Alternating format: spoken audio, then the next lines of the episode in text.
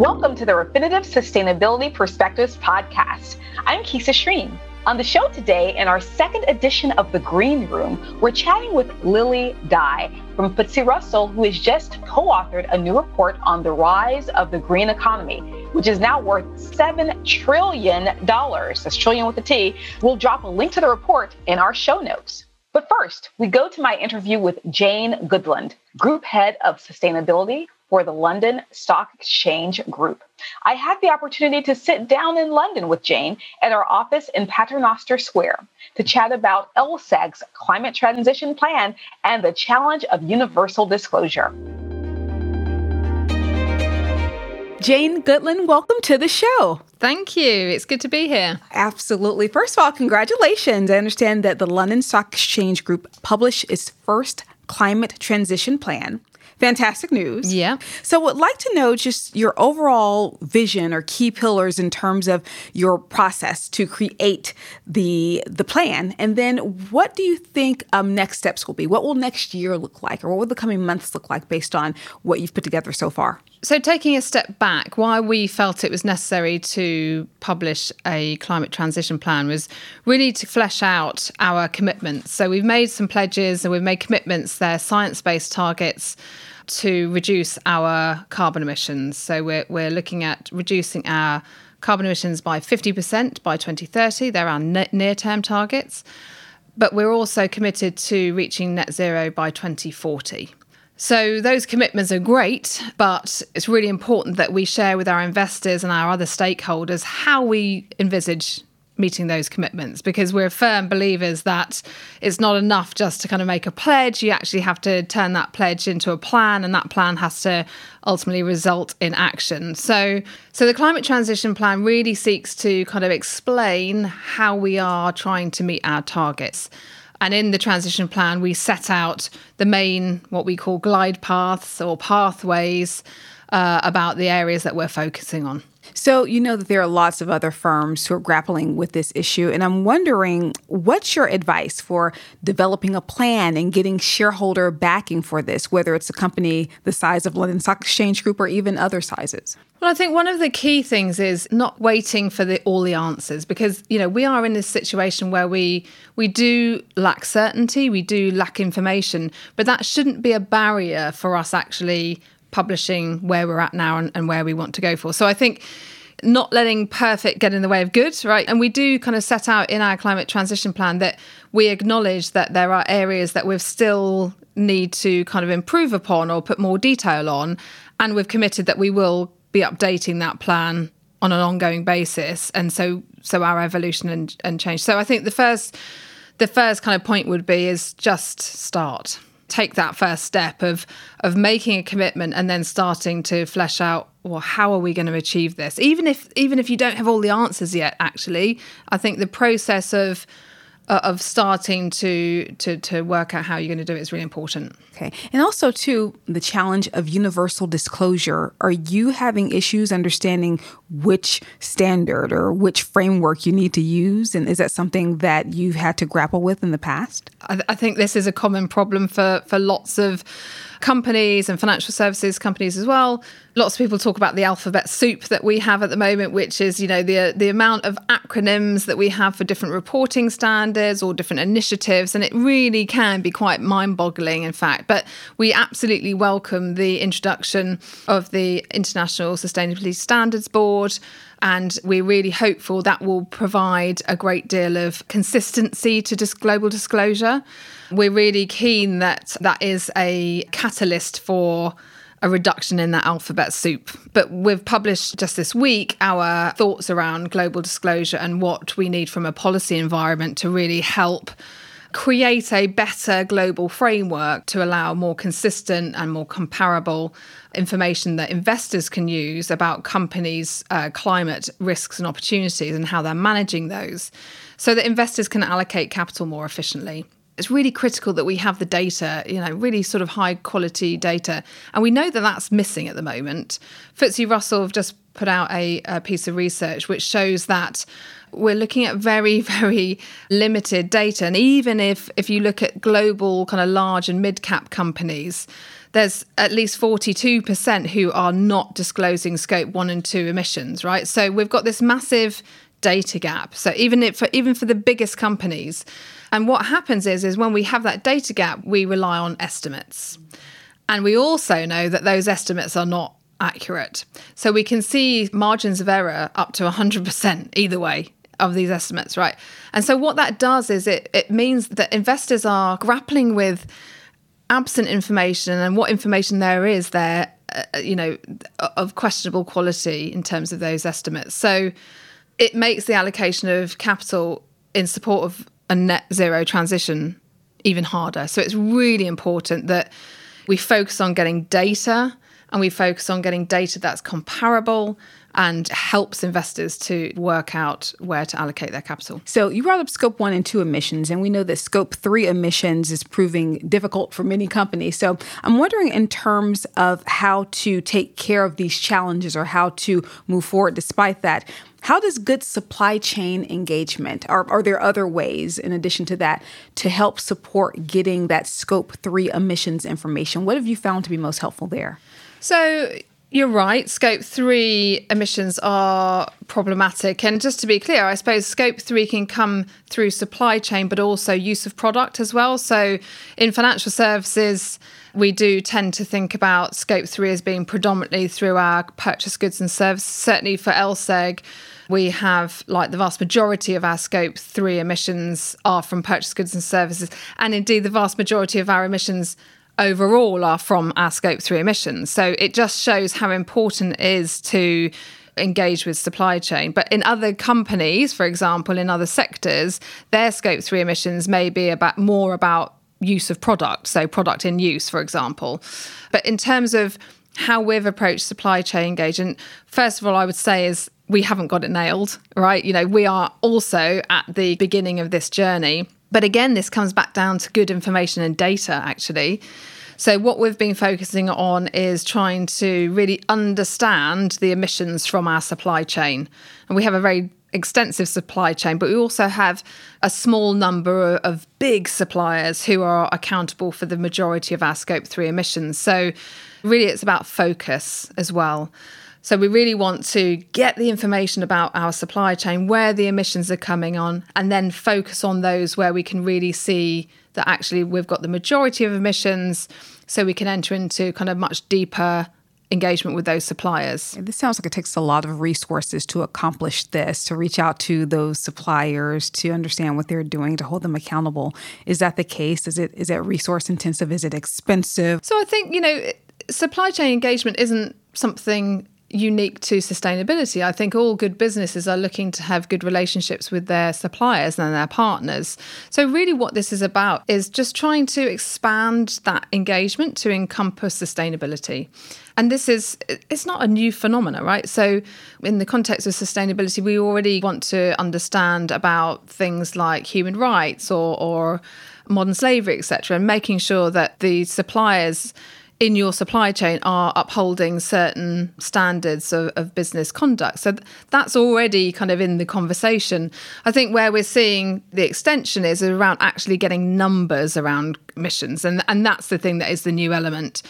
But indeed, we we are being approached by our customers because we are suppliers to those customers for exactly the same reason. So we're, we're seeing a lot, a lot of engagement and my team gets involved with with providing information as a supplier to those customers and at the same time we're working with our procurement teams to help them get the sustainability engagement going as well looking at the london stock exchange group or lseg from a holistic perspective your position is really a data leader, a market infrastructure leader.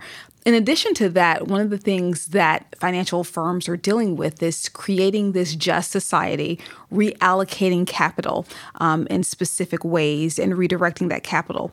And I'm wondering, in terms of the social equality aspect of ESG, we talk a lot about climate. What is LSEG's role as it relates to social equality now and in the future? Yeah, look, I think we have we have a really key role, and if you think about our corporate purpose, we're really about helping to deliver financial stability, empowering economies, and enabling our customers to deliver sustainable growth over the long term.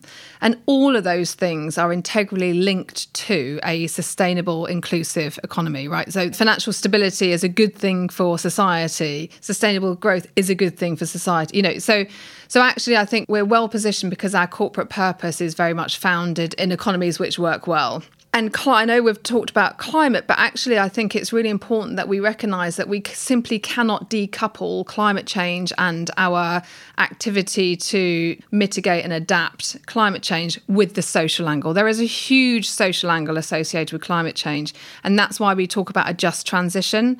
And what we mean by that is making sure that as we transition traditional economies and grow the green economy, that we really do think about the social risks and opportunities that that go alongside that. So that might be around jobs that potentially may be impacted through the sunsetting of some sectors versus new skills required to support the green economy. So all of these things need to be taken into account.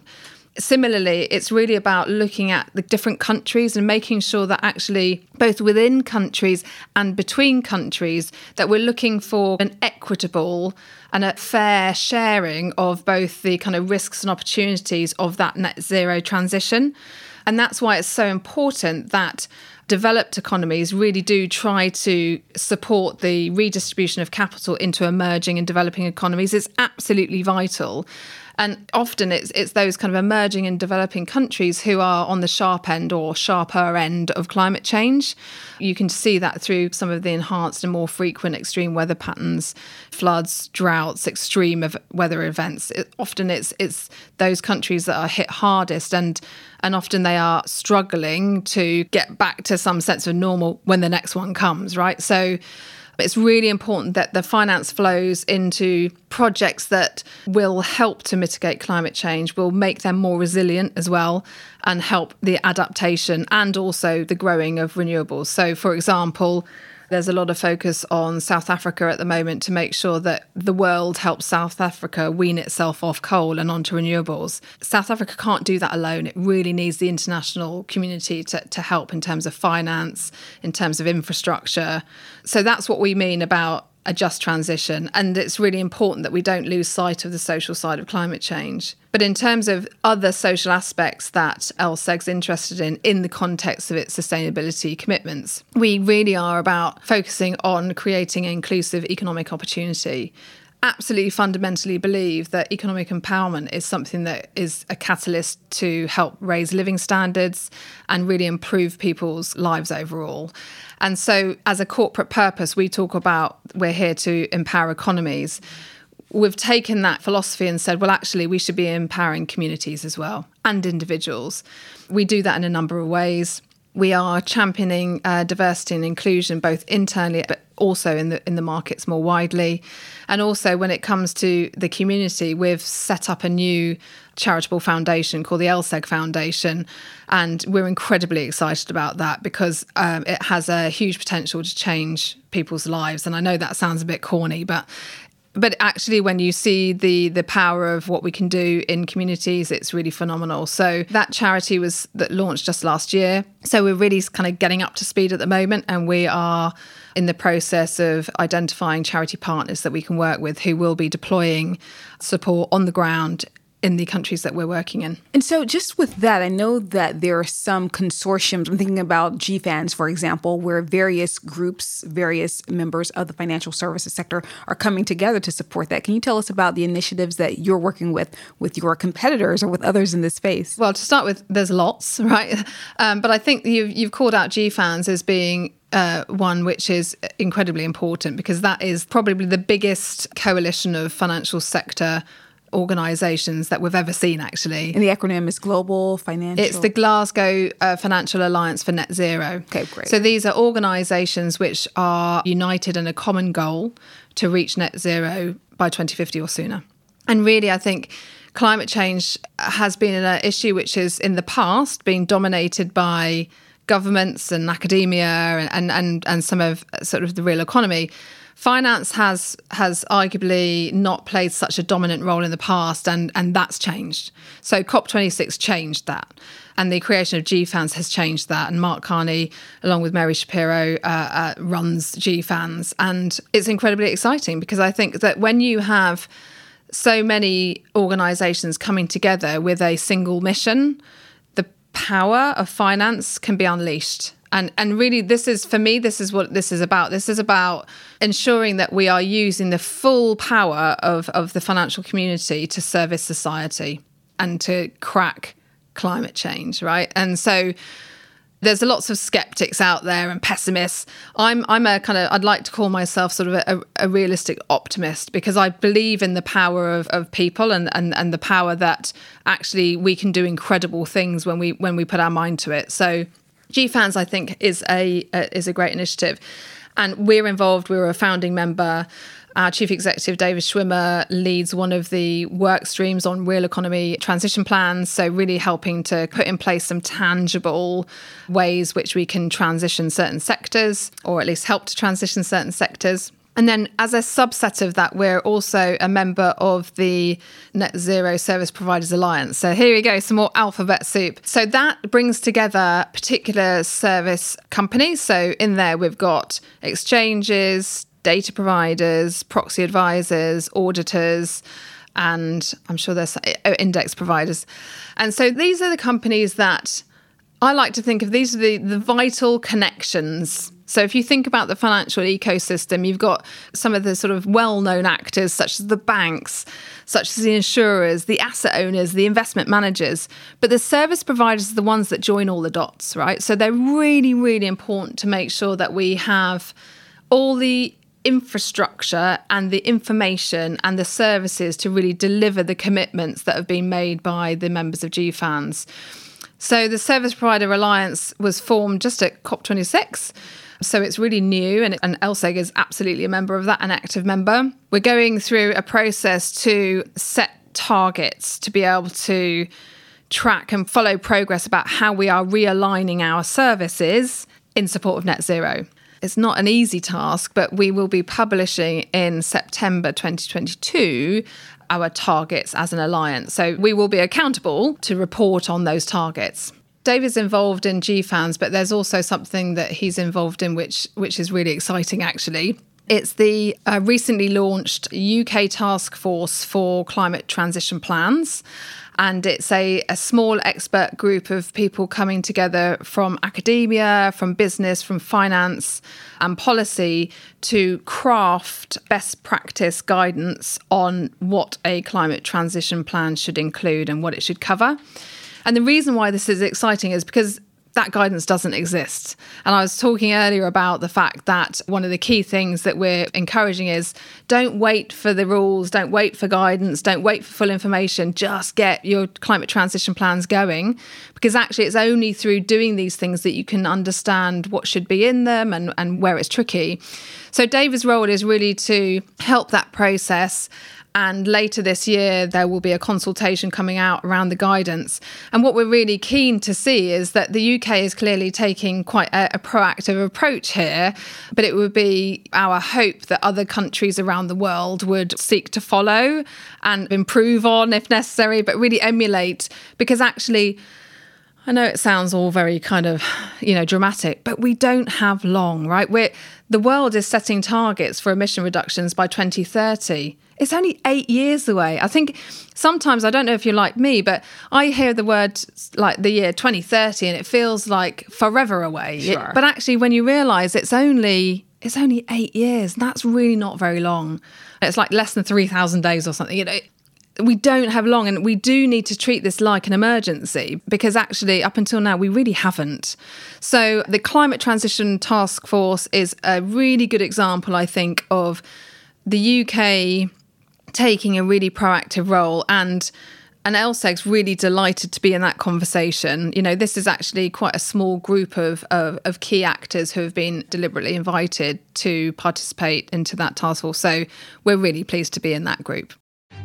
Climate has shifted from the margins of finance to the mainstream.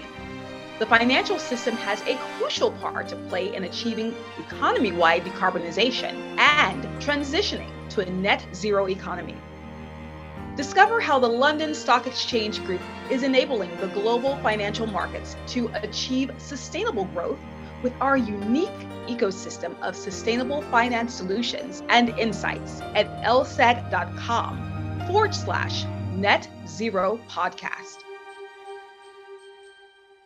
And I'm wondering if if we look at LSEG and what LSEG is doing, is it reflective of the UK really taking a leadership role as it relates to climate? I mean, if you look at a lot of the regulations, you're talking about how other countries are joining, other countries are emulating these regulations. So, how do you feel about that in terms of leadership coming from the region? At COP26, the UK Chancellor set out his ambition for the UK to be the first net zero financial centre. So talking about, you know, creation of transition plan task force to actually get best practice out, mandating climate disclosure again is is something which is really needed. And I think that we need the data, investors need the data. You don't get the data unless actually you kind of mandate it. We really need to accelerate this kind of disclosure gap. So um, that's one way to do it is through mandatory disclosure, and certainly that's something that LSEG we've talked about our our views around what's needed from a policy environment.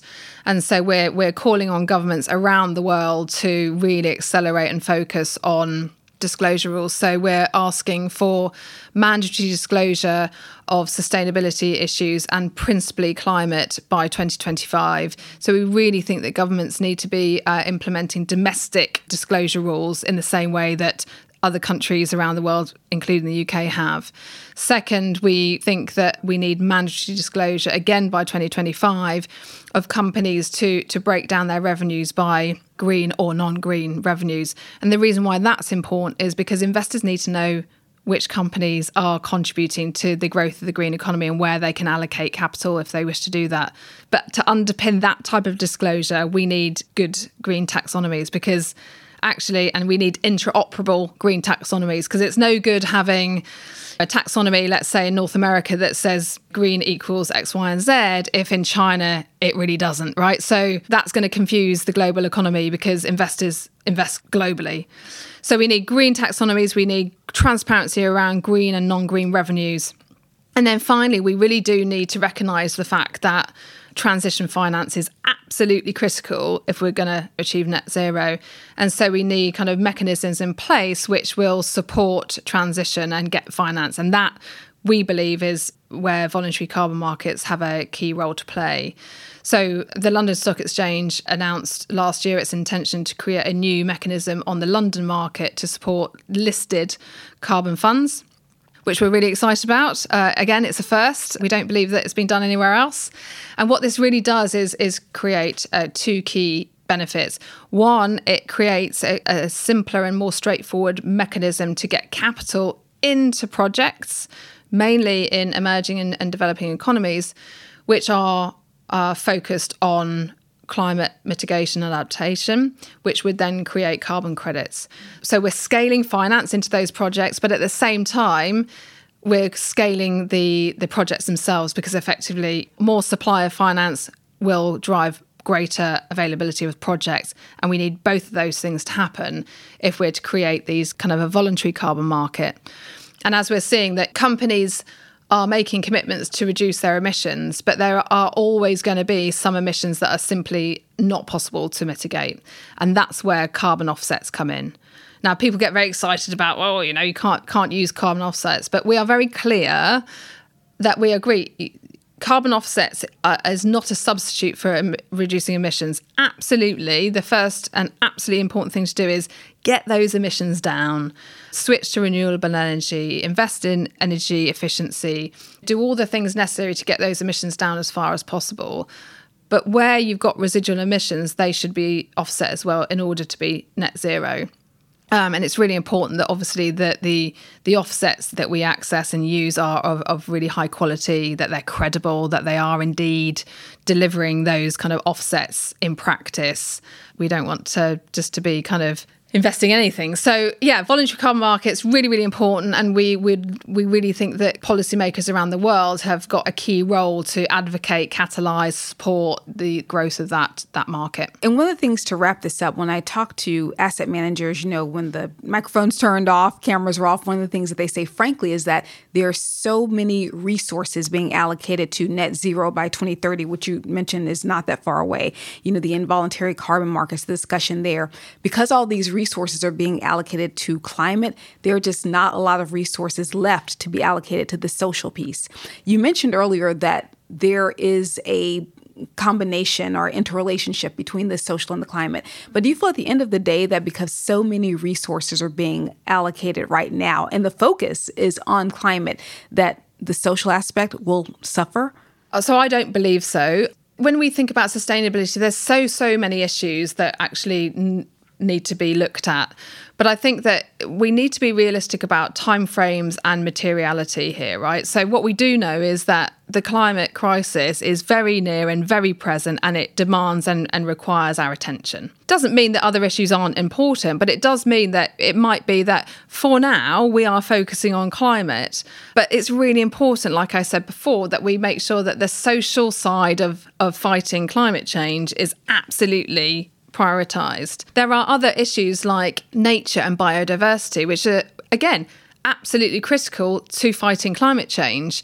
And we're seeing initiatives like the Task Force for Nature Related Financial Disclosures, TNFD, another acronym for you, which is, is publishing its disclosure framework around uh, nature. It's incredibly difficult, though, for companies to assess, quantify, and disclose how their business is reliant on nature, basically. So, all of these things need to be tackled. And I guess if you've got finite resources, then the allocation of those resources needs to take into account the importance, the materiality, the timing. And so climate is getting quite a lot of the attention. But social issues as well continue to be focused on.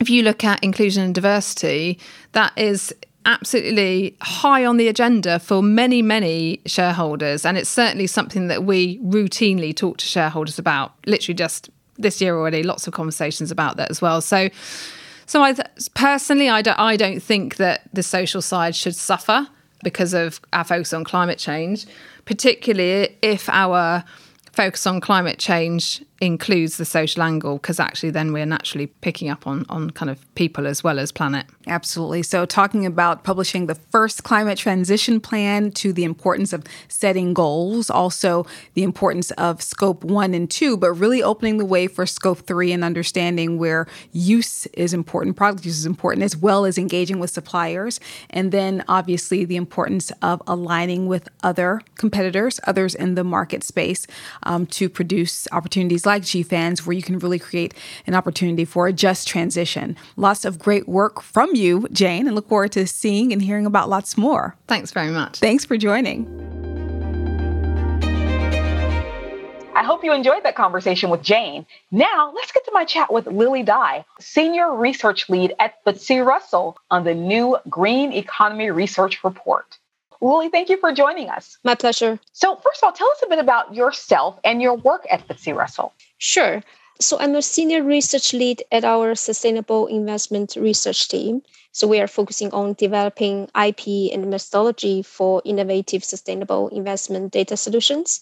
And for myself, I particularly focus on green revenues data, which basically capture companies with revenues generated from green activities which is, uh, I think, fundamental data set to the green economy analysis we're doing. And I'm also a member of the UK Green Technical Advisory Group and the Singapore Green Finance Industry Task Force, very uh, long name, to support the uh, taxonomy development around the world. And I um, previously work at Climate Bonds Initiative with a focus on green bond markets. So I guess my kind of career is pretty much about defining what is green and you know the data solutions for sustainable finance taxonomies. So does this mean essentially that you're focused on bringing information to benchmarks or informing certain indices? Is that what the focus is? Yeah i think we are developing data set which can be used as input to benchmarks. We also have, I think, investors directly use our data to inform their investment decision making. You know, what company they should be looking at, what companies might you know be excluded. Uh, so at I think at both data and benchmark levels. So let's talk about the report, your research more specifically. What would you say would be the top line or some of the most important couple of pieces coming out of the latest report? Yeah, sure. Happy to do that. I think I want to kind of highlight three key points from the report. The first um, is that the green economy is actually a growing and significant investment opportunities. If you look at, I think a few years ago, people were more thinking about, you know, the thematic funds, but now I think it's becoming quite significant to even like generalist investors. So it's too big to be ignored. And if you look at the size of it, currently the market capitalization of the green economy stands over US dollars seven over US dollars seven trillion, and it's uh, about seven seven percent of the global equity market. And if you look at the green economy by itself, it will be the fifth largest industry. It's now current, uh, larger than the fossil fuel and larger than retail sectors. And in response to the current global environmental challenges, the green economy actually is growing at a, a compound annual growth rate of about 14% over the last 12 years. So it's actually growing uh, rapidly. I think the second part is that it is not a, like a niche market. It's quite diversified with a growing range of technologies across different industries. So if you look at, for example, the auto sector, 42% of it is green because it has um, green technologies or solutions like electric vehicles. And for utilities, this is uh, the second greenest sector with 27% of its market capitalization being focused on renewable energy, uh, for example.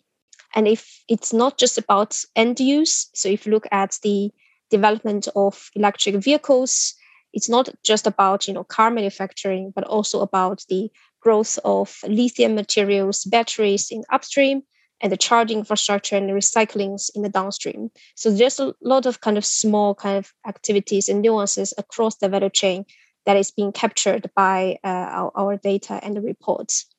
And lastly, I want to mention that uh, there's a, I think, good chart in our report describing the performance of the green economy. In the long term, actually, the green economy has been outperforming or performing very well in the last 10 years. And to give you some numbers here, um, our FTSE Environmental Opportunities Index, which captures companies with green revenues more than 20%, it has been outperforming the global benchmark by 6% over the last five years and outperforming the oil gas sector by 20%. So I think in long term, because there's increasing focus on climate finance, we have investors growing interest in sustainable investments and sustainable taxonomies coming into force globally. So we can see the in the long term, it's a sizable market and it's growing and performing very well. And Lily, when we're talking about the green economy, I know we're presenting global numbers here. Is there a way to separate the growth in developed countries versus what we call emerging or developing countries? Can you separate that to tell us if the growth is consistent in both? Yeah, sure. I think if you look at the size of the green economy in terms of the market market capitalization, it's quite diversified. You can see every com- countries have a bit of you know green uh, economy but the size of it broadly follows the trend of the global equity market. So if you look at the, the, the size, I think US is quite dominated, followed by China, but then there's also other countries like Japan and European countries like Germany and France. But that's, I think, only one part of the story. If you look at the exposure, so how green the economy is, in fact, I think European countries like Germany and France they actually have quite high exposure. So, meaning not just the size of it, but if you look at the economy as a whole, they are quite green. So, we say it's like green exposure rather than the uh, size. It's interesting too. You mentioned U.S. then followed by China, and um, by many definitions, China falls into the emerging category, even though the size, et cetera, would likely contradict most people's thoughts on that. But yeah, interesting to see. So that is does cut across both ways. Yeah. And, and so just moving forward to the single biggest takeaway for those who are focused on SFI, for those who are really, you know, looking to drive and, and really move the needle, what would be that single biggest area that they would need to focus on and take away from the report? I think, you know, we talk about what is green economy, how does it look like and how it's performing. But I think fundamental to this is actually the, the disclosure and how we measure green economies. To measure the, I think the companies' green activities, the size of the green economy, we have to check companies one by one and we need to break down their business segments to identify green and non-green activities. And for each green activity, we have to understand, okay, how much revenue is generated from your green activities. But I mean, despite the all the kind of taxonomy development around the world of what is green. In fact, the quality of disclosure right now is, is not sufficient. So if you look at our research, companies who fully disclose green revenues normally only account for less than 30%. And you know, we to kind of improve the disclosure, we normally engage with companies, we ask for additional information, or we conduct bottom-up assessment to estimates. But I think to accurately measure the this green economy and the size of it, the corporate disclosure is fundamental. And that's interesting. Only 30% of companies disclose green revenues. Are we talking about worldwide? And if so, are they disclosing because of regulatory reasons largely, or do you find that that's not really the key driver there? I think regulatory requirements will become a key driver, but we haven't seen it yet and the even you know the eu taxonomy regulation just coming to force like this year companies are starting to disclose. But you can see the level of uh, the quality of disclosure is not that there yet. So we're hoping to see more disclosure based on uh, regulations. But it will take time i think for companies to understand how the disclosure and taxonomies works. And the 30% number it is at global level and will the uniform or bringing together clarity around how companies should disclose? So, you know, having one kind of source of disclosure at ISSB, will that really support this effort around green economies as well? I think so. I think a broader kind of disclosure framework like TCFD, ISSB, I think they're all going to kind of provide support for companies to understand what should be disclosed, what level of granularity we're looking for no matter you know it's carbon emissions or climate risks or green revenues which represents more kind of the opportunity side of the of the climate change and, and low carbon transition so we talked about the single biggest, you know, theme or takeaway. Let's talk about the most compelling data point. So if there's one single data point that you think is the most compelling from your findings, what would that be? It's a very difficult question because you know there's so many numbers. I love them in our reports. but if I really need to choose, I think I want us to remember that currently the size of the green economy is 7 trillion. It is growing, however, it's only 7% of the global mar- equity market. And if you look at the investment need we, we should have to achieve this net zero by 2050, the estimate shows that it's going to be about 125 to 275 trillion investment by 2050. So this is a number, you know, by McKinsey, by GFANZ, by IEA, all the kind of organizations working on the on the scenarios and investment needs. So I think we still have a very long way to go. Maybe I don't know. After a few years, we talk about again. Maybe the number will be much larger.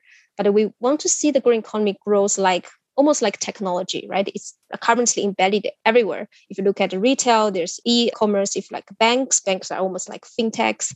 If you look at uh, agriculture, there's you know precision technologies to monitor the soil, crops closely.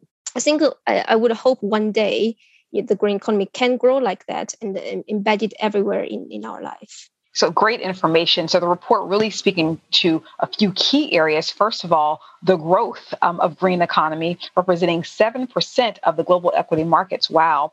And then it's not niche. You know, people I think would categorize it a few years ago as being niche. That's no longer the case. And it hasn't been the case for quite some time. 42% of the auto sector is green and we have EVs and other um, things to thank for that. 27% of the utility market cap because of the focus on renewables and the like. And then finally, the performance of the green economy, or should we say the outperformance of the green economy, is really helping to drive it forward. So great information, Lily Dai. Thank you so much for joining us. Thank you for having me. We invite you to subscribe to the Refinitiv Sustainability Perspectives podcast on Apple Podcasts, Spotify, or wherever you stream your content. What did you think about the podcast? Leave us a review on Apple Podcasts or follow us on LinkedIn and Twitter for updates on our show. Thank you for joining and see you next time.